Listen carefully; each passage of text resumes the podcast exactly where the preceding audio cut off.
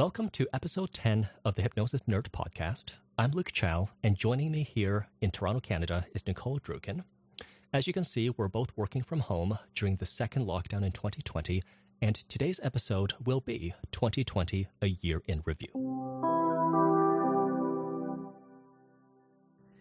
On January 1st of this year, what did you predict for yourself, your business, and the world? Well, first of all, it's the first year in a new decade. So the 2010s were ending, the 2020s were beginning.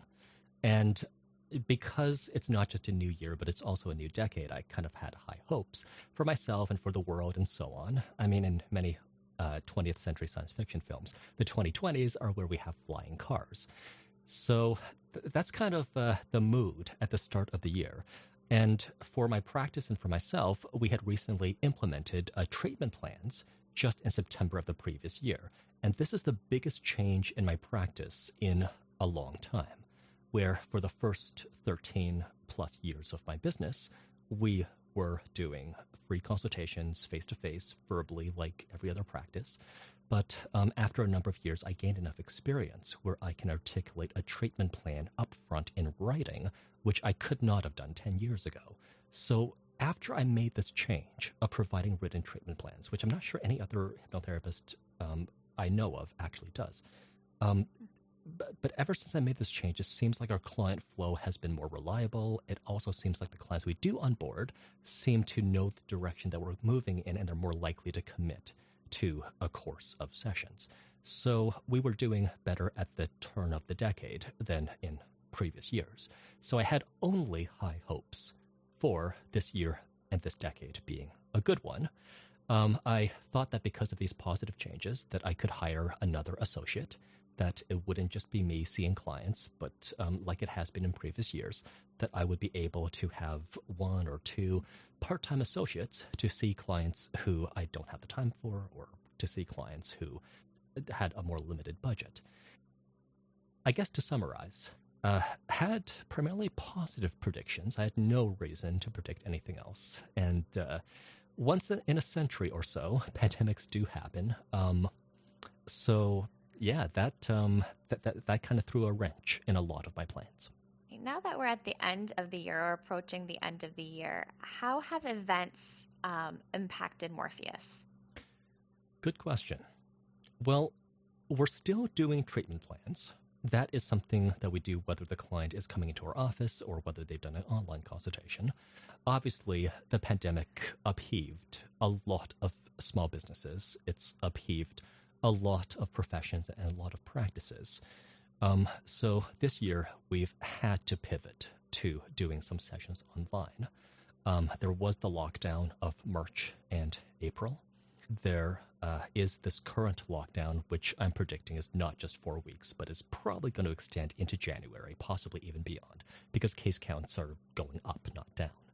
Uh, just forcibly by circumstance, we've had to um, see more clients online. And this uh, server that we're chatting through right now is actually one that I've set up for client calls. I try to do everything better than the status quo. I, I try to push the profession forward by um, using technology or using processes or ideas borrowed from other industries or businesses to make this practice the best that we could be and that there are numerous issues with third party video calling services. Like, you know, if uh, we use a service that goes through an American server, then all of a sudden um, Canadian law might not apply to uh, the privacy of those conversations. Um, so this server is hosted uh, here in Toronto on Canadian soil in, in a data center. Also with third-party video services, often there could be hundreds or thousands of people on the same server, and the quality could um, be compromised, um, especially for free services or the free tier of paid services. Whereas with this private server, um, the maximum number of calls that are going on at the same time is really two. Um, the server can handle many more than that, but um, we have an overabundance of resources allocated to calls going through this server. There, there's that. I've also um, been uh, putting more effort into, for example, this podcast and the YouTube channel, because I do believe that um, this pandemic is an opportunity to reach a wider audience than just people who can come into the office in Toronto. Without judging the changes as good or bad, there have been a number of changes that have been necessary because um, hypnotherapy, as far as I understand, is not an essential service according to provincial law. So um, we've had to shut down for a few months out of the year. Finally, a couple of months ago, I onboarded a new employee, Iris, and her entire job is to figure out a strategy with which we can approach corporations and work with larger groups than just the individuals or the small numbers of people I can put in a workshop at my office. So the idea with our new corporate division is that over the years, I've come to realize that there are certain attitudes and perspectives that help more than just specific individuals, but there are sets of attitudes and sets of perspectives or worldviews that can help large groups of people. So if an organization is going through some kind of major change, like having their workforce adapt to working from home or having their workforce deal with the ongoing stresses of a pandemic, then we could send somebody into that uh, in, into that company. They could do online calls, or if anyone's meeting in person, they could lead a seminar, they could lead a group, and instill the kinds of attitudes I've been instilling into clients individually. Because hypnosis is about the use of effective communication to instill attitudes and perspectives and beliefs and worldviews. That, that's what it's best for. And that means it doesn't necessarily have to be done individually the, the right model to think of hypnosis is that the hypnotist is like an educator. There's someone who is showing the client new ways to think, new ways to see things. And the client is more like a student in that they're following along, and something once learned is, is learned. It's not so much like a uh, patient and a surgeon that where it has to be done one on one, where there's some kind of operation that's being done to the client. It, it is much more instructional. So, because of that instructional aspect, people, um, for example, these corporate clients who were looking to um, to onboard, um, the, the employees don't necessarily have to be hypnotized or consent to be hypnotized. They can be exposed to new perspectives and attitudes and ideas and worldviews simply by listening very carefully to a well structured presentation. So th- that's kind of the next phase of how I want to reach more people, in addition to doing more work online and onboarding other associates.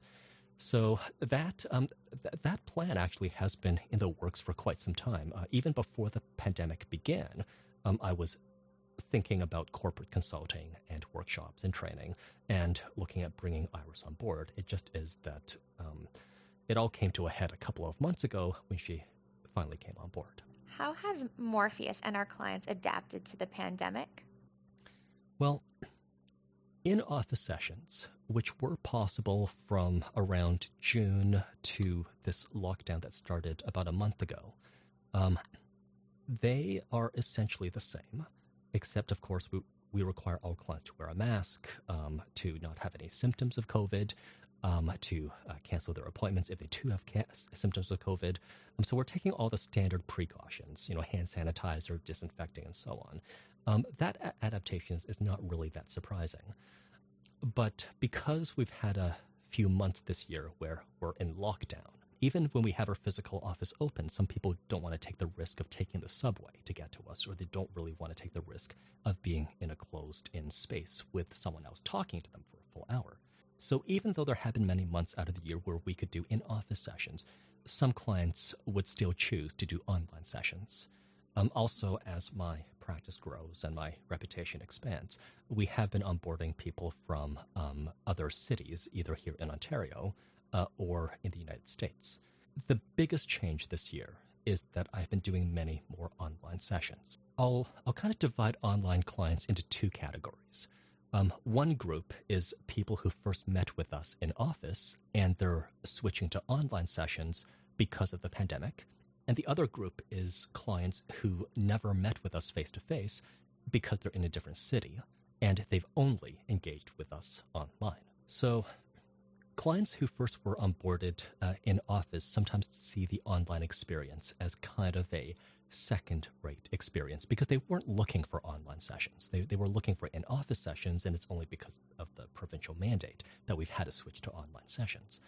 Um, but at the same time, the equation is that they could either delay their sessions until after lockdown, or they could accept this second best option and then complete their program on time.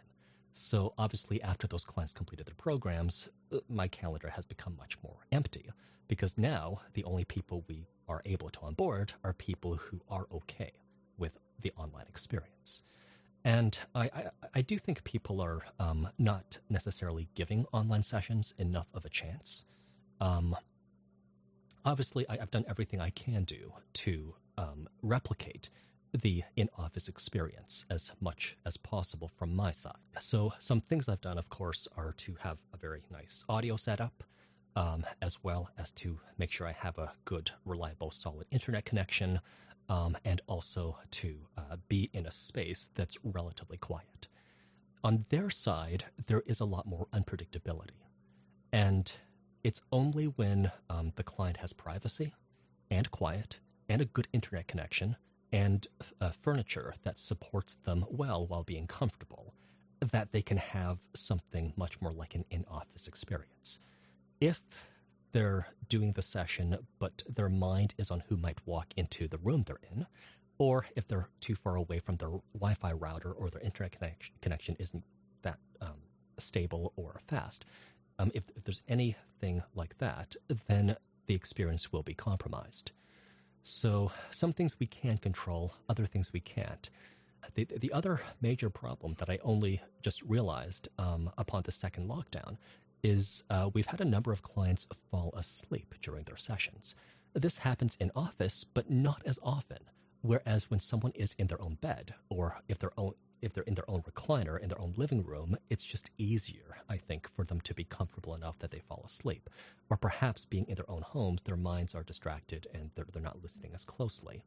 Um, in office, if someone falls asleep, I can just kind of gently um, kick the recliner and it's going to rock back and forth a little bit.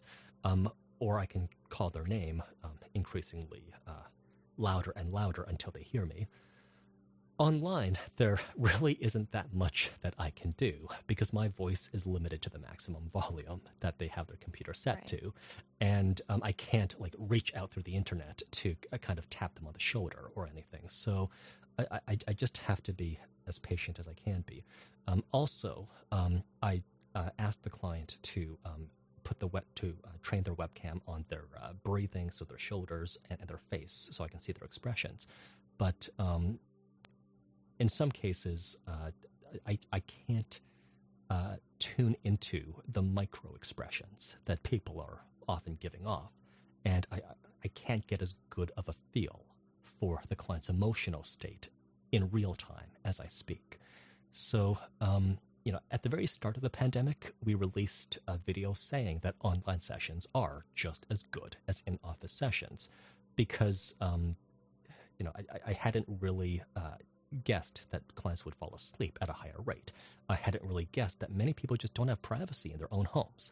Um, so we've encountered these obstacles, but under ideal circumstances, where the client has privacy and they have good audio and they have a good internet connection and they have good seating, then I still believe that online sessions are just as good as in office sessions um, in some cases, clients are more comfortable letting their guard down or they're more comfortable relaxing when they are in their own homes and they're listening to somebody over an internet link. That there is something to be said for that.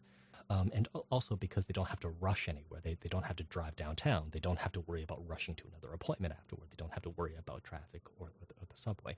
So that there are advantages to online sessions that I think um, can outweigh the disadvantages. Uh, but some of the challenges that we have faced this year um, were somewhat uh, unexpected at the start of the year. What kinds of issues have you been seeing more of this year? Well, even in regular times, we'll often see clients for overeating and we'll see clients for overdrinking.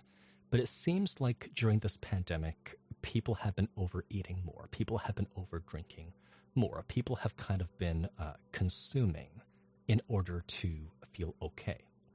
I thought that maybe smoking rates would go up, but maybe because COVID is a respiratory illness, people are um, disincentivized to start smoking again or to smoke more. So I, I, actually haven't seen more smokers this year. If anything, I might have seen fewer smokers this year, but I've definitely seen more overeaters and I've seen more people who overindulge in alcohol or who had quit alcohol before and then have started drinking again or have started drinking more. We've had more clients express that they are on government support or they've recently lost a job. So, those I would say are the biggest differences in what we hear during consultations this year as opposed to the last. What would you say is your biggest takeaway from this year? Well, it's probably that I'm going to be doing hypnosis for the rest of my life. Now, I started this practice when I was 23 years old back in 2006. I rented out the office at 15 Elm Street. I had no idea I would still be doing the same thing at the age of now it's 38. I'm still doing hypnosis because clients still keep choosing me. If that changes, of course, then I would have to choose a different career, but my clients seem to continually choose me and refer their friends to me and, and so on. Between 2006 and now, I guess because I hadn't realized I'm going to be a hypnosis lifer, um, I had had a number of other ventures. For a while, until last year, I had owned a spa that does massage therapy and aesthetics and nails and makeup and, and so on. And I sold it last summer to kind of double down on hypnotherapy. Fortunately, before COVID hit, because the spa business cannot be done online. Before I had the spa, I also had a number of other ventures. Um, I kind of saw hypnosis as my bread and butter. It's my profession. Um, but I also wanted to have a hand in other businesses probably because I didn't believe I would still be doing hypnosis year after year after year. Um, but one thing this pandemic has helped me realize is um, even more so that uh, having a business like a spa where there is a lease, where there are employees, um, where uh, it's um, just as uh, often difficult to run as a hypnosis center yet it's not in a field that I'm especially um, passionate about. Like having a business like this just doesn't make any sense. I am putting all my eggs in one basket and tripling down on hypnosis this year, partly because I think the pandemic can cause societal changes where people are going to be doing more things online. People are going to be living more in um, suburbs and rural areas where there might not be a local hypnotherapist. Um, people are increasingly going to be um, looking for uh, resources and uh, help and so on on uh, on the internet, um, on social media, and they'll find me through those means. So when I say tripling down on um, hypnosis, um, it's it's essentially to um, to grow my business I'm going to be doing what I've mentioned earlier, which is not just to do the online sessions individually, but also to train more associates and also to reach out to corporations. Because convincing one HR director, we could reach 100 people or 1,000 people, as opposed to convincing 100 or 1,000 people individually. So that's kind of where I'm going next. Um, this practice survived the 2008 uh, recession I started again in 2006. So, in the earliest years of my business, it survived the 2008 recession. And at that time, I was, I thought, whew, um, that might be like the worst thing that uh, practice can go through. But, but then I, I, never had to shut down my physical location, um, even if temporarily. Uh, so I'm sure I'm going to make it through this pandemic too. And I mean, there, there could be an economic depression sometime during my career. There, there, there, there, there could be a third world war sometime during my career. But I think having the passion and the spirit um, to uh, keep this practice and, and, to keep this profession alive is what's going to help me push or pull through those times. What is one surprising thing you've learned either about yourself or your business this year? Probably it's that my acceptance of online hypnosis isn't really shared by my clients. And you kind of see this in education too, where a teacher might think, well, they'll just deliver the same lectures and they'll just uh, pass along the same slides, and it's functionally the same as a classroom. Um, but the student perspective is that online classes are second rate to actual classrooms. Um, well, as a hypnotherapist, I kind of take that instructor's perspective where I think, well, as long as I'm saying the right things and the same things, and I have the technology to deliver um, what I'm saying in a high quality way, that it is functionally the same as having the client in my chair in my office. But the public really doesn't seem to see it that way. Um, there are some things that people have accepted doing online, like uh, banking. Used to be, in the earlier days of the internet, online banking was something people uh, looked at with a skeptical eye, but now there are banks that only operate online and don't have any physical locations. So society has kind of changed where online banking is just a normal thing that people do. It's not seen as risky. It's not seen as out of touch or strange. It's just something people do. So much ado has been made about how Zoom calls or video calls have become normalized through the pandemic, um, even though I haven't seen as much of it when it comes to clients accepting online hypnosis. I do think the societal trend is that um, in the long term, online hypnosis eventually, even if it's 10 years from now, is going to become increasingly normalized, which means there's going to be a global market to compete in and to compete against, but still, I, I do believe I can offer something unique in a global market. Um, the surprising thing is that that change isn't happening as quickly as I had hoped or as quickly as I had expected. I tend to be an early adopter. I tend to um, love technology and I tend to like to kind of get my hands dirty with new technology. Even if it's imperfect, I like to be on the cutting edge that way. Um, but it seems like the clientele who choose hypnotherapy have more of a traditional mindset where the, they want there to be an office and they want that office to be set up ideally for hypnosis with, as you know, the dim lighting and the comfortable chairs and the, you know, warm ambiance and, and so on. So, so yeah, the, the surprising thing that I learned is that there is still a big mismatch between my um, uh, acceptance of online hypnosis and clients' acceptance of online hypnosis. Looking back, is there anything you would have done differently this year? Looking back, I don't think there's anything I would have changed simply because I could only do what I could with the information at hand.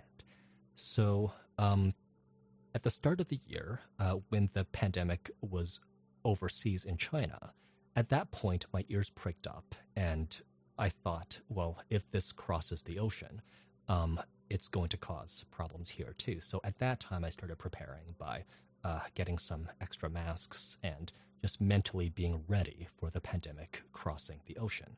So it wasn't a huge surprise when we had cases here in Ontario.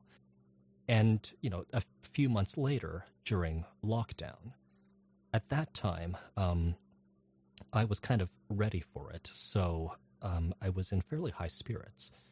During lockdown, obviously, I, I can't make clients uh, come and see me online. Um, we have to respect, you know, what they uh, feel is best for for their needs. So I, I, can't really do anything differently to expand my clientele. For example, I, I did advertise more broadly. I, I, did advertise more hypnosis recordings. It's like people are more willing to pay uh, for a recording they could use repeatedly than to pay the same amount for a live online experience that they just experienced once. We, we did adapt that way. As soon as the lockdown lifted, I reopened my office, um, and then um, I brought you on board, and then we saw clients for a while at the office. And then when things started getting worse, we changed to do online consultations and in office sessions. Now we're doing online consultations and online sessions. We just kind of adapted according to the information we had at hand. I, I don't think there's any um, major misstep in anything that I did this year. And going forward into the next year, all I can do really is just to do the best I could um, or the best I can with the information that I have at hand. What's one thing you accomplished this year that you're most proud of? I would say the one thing I'm most proud of is what I have been doing during many of these lockdown days when I don't have as many clients. And that is to update all of our IT systems so that we're ready for a work from home situation not just with you working from home and me working from home, and then Iris running her own division, but also if I were to onboard, let's say, six new associates, because I'm reaching more of an international clientele, they can also all work from home. Basically, if my office, um, if my building gets torn down for a condo, then um, we could be a 100% online workforce. My associates don't even have to be in Canada. Um, they could do their sessions online through this private video server, and it'll be higher quality than third party services. Um, we have uh, our customer relations management system um, on a virtual private network. We have our telephones on a virtual private network. Um, we have uh, file sharing and so on on our virtual private network. So um, I've been doing all of this during the, the first lockdown summertime and, and now, so that in a situation where I can expand, I don't have to worry about office space. As long as clients are willing to be doing sessions online, um, I could potentially take the next step and run the Morpheus Clinic for Hypnosis as more of an international uh, business because of the upgrades to the IT that I've done this year.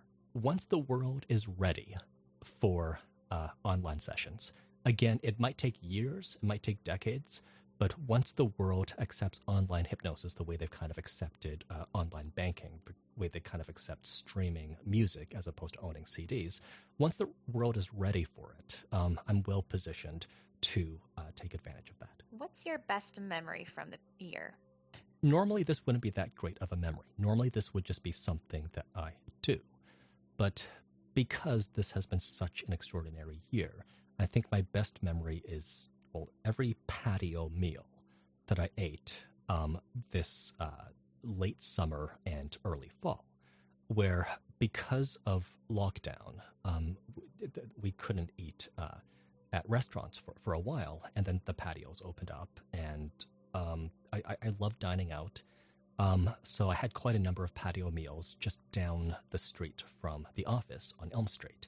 And um, so, you know, I had good ramen, good sushi, um, uh, British style pub food, and so on. So normally that would just be a thing that I do when the weather's good but it's because that was taken away from, from me, from, all of us during the summertime, that once I could be served um, a nice meal on a nice table um, at a restaurant, th- those memories are probably the best ones. How did you practice self care this year? Hmm, good question. Well, self care is a message I often give to my clients. It's basically that you are your own steward, you are your own guardian. No one can really take care of you the way that you can take care of yourself. I mean, now that we're adults. So, you know, now that there is no parent or teacher looking out for us, we must become our own guardians.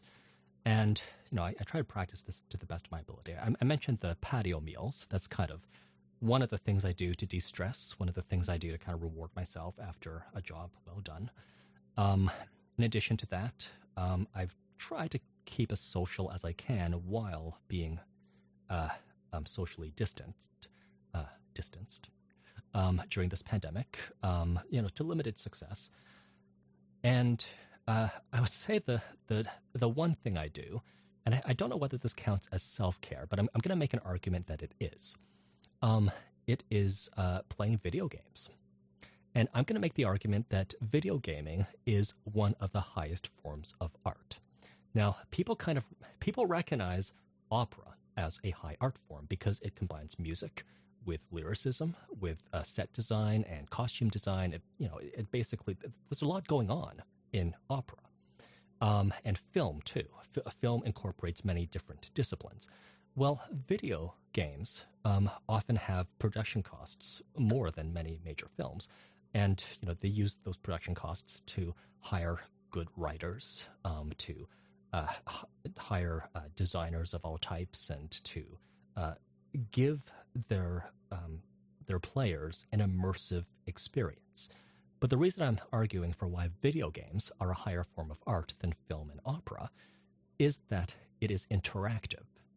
So when you watch a film or when you watch an opera, you can just really sit there passively and take it in. But when you play a video game, you're actually making choices and you're actively engaged in the story and you're actively engaged in the experience, which makes it much more immersive.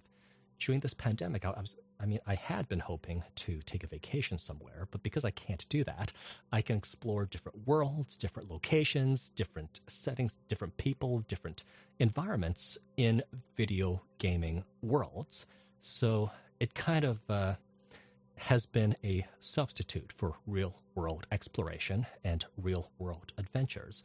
Um, but it is a substitute that is very COVID safe. That's an interesting viewpoint.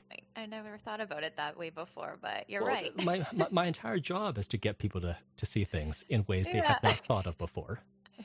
But but yeah, so I mean, like I'll, I'll, just add this in. If if you've been sitting at home playing video games, you are doing the world a service by not traveling to foreign countries and then possibly bringing back COVID. If I mean, out of all the times in your life, this is the right time to be in your own home doing indoor activities, um, such as video gaming. What are you most grateful for this year? Well, I'll look at the biggest picture, at the most important things. So, one of them is my health. I know that a lot of millennials, and I'm technically a millennial, um, they often kind of, uh, you know, um, uh, don't take COVID seriously because they're not in an age group where COVID is likely to kill them. But I, I do value my health. Um, I do value also not becoming a transmission vector for disease. So um, I uh, am grateful for my good health. Um, I only got swabbed once because I had some cold symptoms um, and it came back negative, thankfully. Um, in addition to my good health, I'm grateful for being self employed.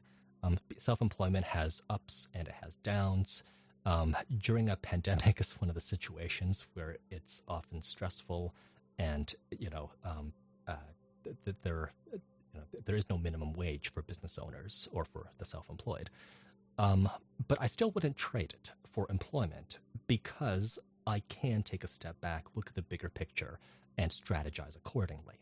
Um, I, I, do like to follow my own leadership. I do like to uh, have a vision, make a plan, and then execute that plan myself. Because often when I do, it just turns out better than um, you know when I've had employment in the past. Um, so I, am grateful for being self-employed, um, especially during this pandemic, and I'm also grateful for living in the 21st century. Because if COVID hit 100 years ago, 200 years ago, 500 years ago, a lot more people would be suffering and a lot more people would be dead. But because we're living in the 21st century, um, after the germ theory of disease is fully accepted by scientists and doctors, um, because we're living in these modern times with modern medical science and with um, a fairly educated populace, and with the internet uh, with which to pass time and connect with people, even as we're all self isolated. Um, I, th- th- there's no century um, up to now that I, I would rather be going through a pandemic in other than this one. Agreed. If you could give yourself advice at the beginning of the year, what would it be? I would say to appreciate the people that you have.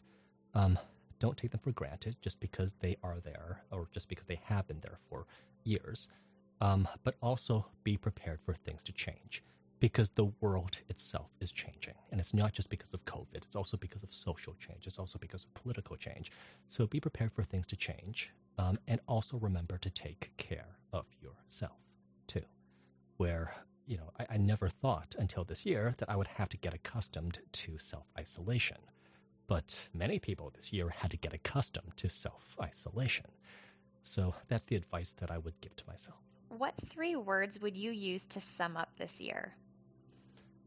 Well, the first word has come up a few times during this call, and that is isolation.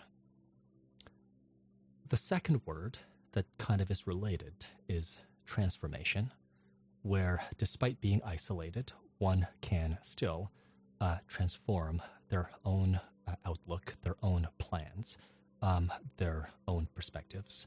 And the last one, um, unfortunately, is loss. Um, it's kind of like after 9 11, it's not just the people in the towers who, or their families, that have lost something. We all collectively lost our innocence, Um, on 9 11, the world kind of changed after that. We lost some freedoms after 9 11. And um, after this pandemic, um, whether or not we're personally affected by COVID 19, we are going to lose many of the things that we took for granted. Um, you know, many businesses are already shut down. Um, many of the restaurants I love are going to be um, in trouble and already are. The world is going to change. We might lose some freedoms. So, yeah, isolation, transformation, and loss. Those are the three words I would use. What are your predictions for 2021? My predictions for 2021, I'm going to center around the theme of a return to normal, or at least what's going to be a new normal. So, let's be frank, the uh, Trump presidency was not normal. There's many things about the Trump presidency that um, were definitely not um, rooted in tradition or, or history. Um, so, with a new U.S. president and a new administration, hopefully much of the political and social turmoil that we've seen over the past couple of years will calm down and there will be much more of a return to normal, just kind of in the political and social spheres. Um, and when it comes to COVID and things that impact all of us in Canada more directly, um, because the vaccine's being rolled out already, I do believe that, well, save for some holdouts um, who are uh, who doubt the efficacy of vaccines, there is going to be indoor dining with friends again. There is going to be shopping at all the places we love. As I mentioned earlier, there's probably going to be some restrictions on freedom, like unless I show a, vaccination passport or a certification card, I might not be able to go into a sports stadium and sit among everyone else. So, um, it's not going to be exactly the way that it was, just like after any major uh, uh, social upheaval. It's not exactly the same, but I, I do think there's going to be more of a return to normal. And even more personally to me, I think that once um, uh, the vaccinations seem to be uh, working, once case counts go down and the lockdown ends, that the online side of my practice is going to be a rare niche thing that I do. And um, I'm going to be seeing most, if not all, of my clients in office again, because that still seems to be a much stronger preference. And I'm hoping that um, on the corporate side, because many employees are already used to doing video conferencing and having video meetings, I'm hoping on that side, online workshops are better accepted. But when it comes to the one to one kind of work that I usually do, I, I, I do think that um, you'll be sitting at the front desk, that I'll be in my office, and hopefully there will be a part time associate too, seeing clients in the in the other room. To follow up on that, what are your plans for 2021? Oh, well, I guess I kind of uh, already answered that question in advance, or I answered um, part of my uh, answer in advance. Um, so I don't know whether this corporate division is going to succeed, but I think it's worth the attempt. I think it's worth um, putting some time, some energy into it. And if you're listening and you have any kind of sway over uh, a company, if you work in HR or if, if you're an executive, uh, please consider that uh, much of the work that I do can increase productivity. For example, smoking cessation will increase productivity. Um, keeping morale high will increase productivity. Decreasing stress will increase productivity. Um, we are trying to um, put to put together programs priced such that uh, the, the the price of the program is just a small fraction of the expected gain in productivity or revenue um, because of the shifts in attitude and perspective. In much of the work that I do individually, something like uh, even public speaking for example, people usually seek out my help because it limits their career and it prevents the best ideas from being expressed in meetings. So, if people do feel like it's okay to speak freely, if people are comfortable enough in their workplaces that um, they can be at their very best, then companies are going to benefit. So, I'm hoping that that whole division is going to succeed. I do want to hire an associate practitioner one final thing I'm planning to do in this next year is to put together more uh, products. So I've talked earlier about how I want to do work that goes beyond one to one work, and I want to do more one to many work. Well, one other way to do that is to create, for example, um, a, uh, online uh, training program in how to do hypnosis the way that I do it, um, to sort of add that into the whole realm of uh, hypnosis education and training. And then after I make that once, that program can uh, be sold to many different people um, in a much faster and scalable way than if I got four people together in my office and taught to them over dozens and dozens of hours. I guess the general trend for this next year and for the decade is to be reaching more people than we've been able to reach one to one. And I will say that over the past uh, 14 or um, I guess in this new year it'll be 15 years. Um, during this time, we have uh, onboarded, um, I think it's over 6,000 people in the client database. I haven't checked recently, but I think it's over 6,000. And that number I, it, is not something to scoff at. That, that, that number is not something um, that's insignificant. But I do believe that the numbers of people who can be helped either through hypnosis formally or through the attitudes and perspectives that I express through hypnosis, but that don't have to be accepted through hypnosis. I think the numbers of people I can help are not just in the thousands. I think it's more in the millions or even more in the billions. And of course, each of us only has so much time. So um, I, I do see this business and this practice moving in that one to many direction. So I, I guess those were all the questions you had for me. I just want to give you a few moments um, to talk about your experience because you're new to the hypnotherapy world. I, know you wanted to make a career change into alternative health, um, but you're new to hypnosis formally and you've been doing our intakes. You've kind of been talking to people on the phone. You're the first point of contact and the last point of contact for all of our clients. So, so my, my question yeah. for you is um, what have you learned the most this year, or what have you gained the most this year? And also, what do you anticipate for the year ahead? I think what I learned the most is I mean, I've always somewhat known on some level how powerful our minds are, how powerful the human mind is. I think I remember, you know, probably being one of the only 11 or 12 year olds who would get super excited for to watch Wayne Dyer on PBS. So I've always just connected to that. Um, but I think being a part of um, this organization and watching people transform in front of my eyes and seeing how excited they are for making these life changes it just validates that for me. And i think that's it's it's very humbling to be a part of that experience. Awesome. Thank you. So that's a wrap. Thank you again for joining us on the hypnosis nerd podcast. You can find us on spotify itunes google podcasts as well as our youtube channel morpheus hypnosis um, please subscribe for more content like this.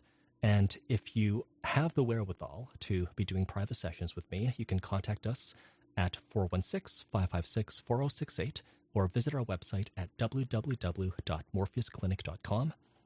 Again, it's Luke Chow from the Morpheus Clinic for Hypnosis in Toronto, Canada, where we make hypnosis make sense.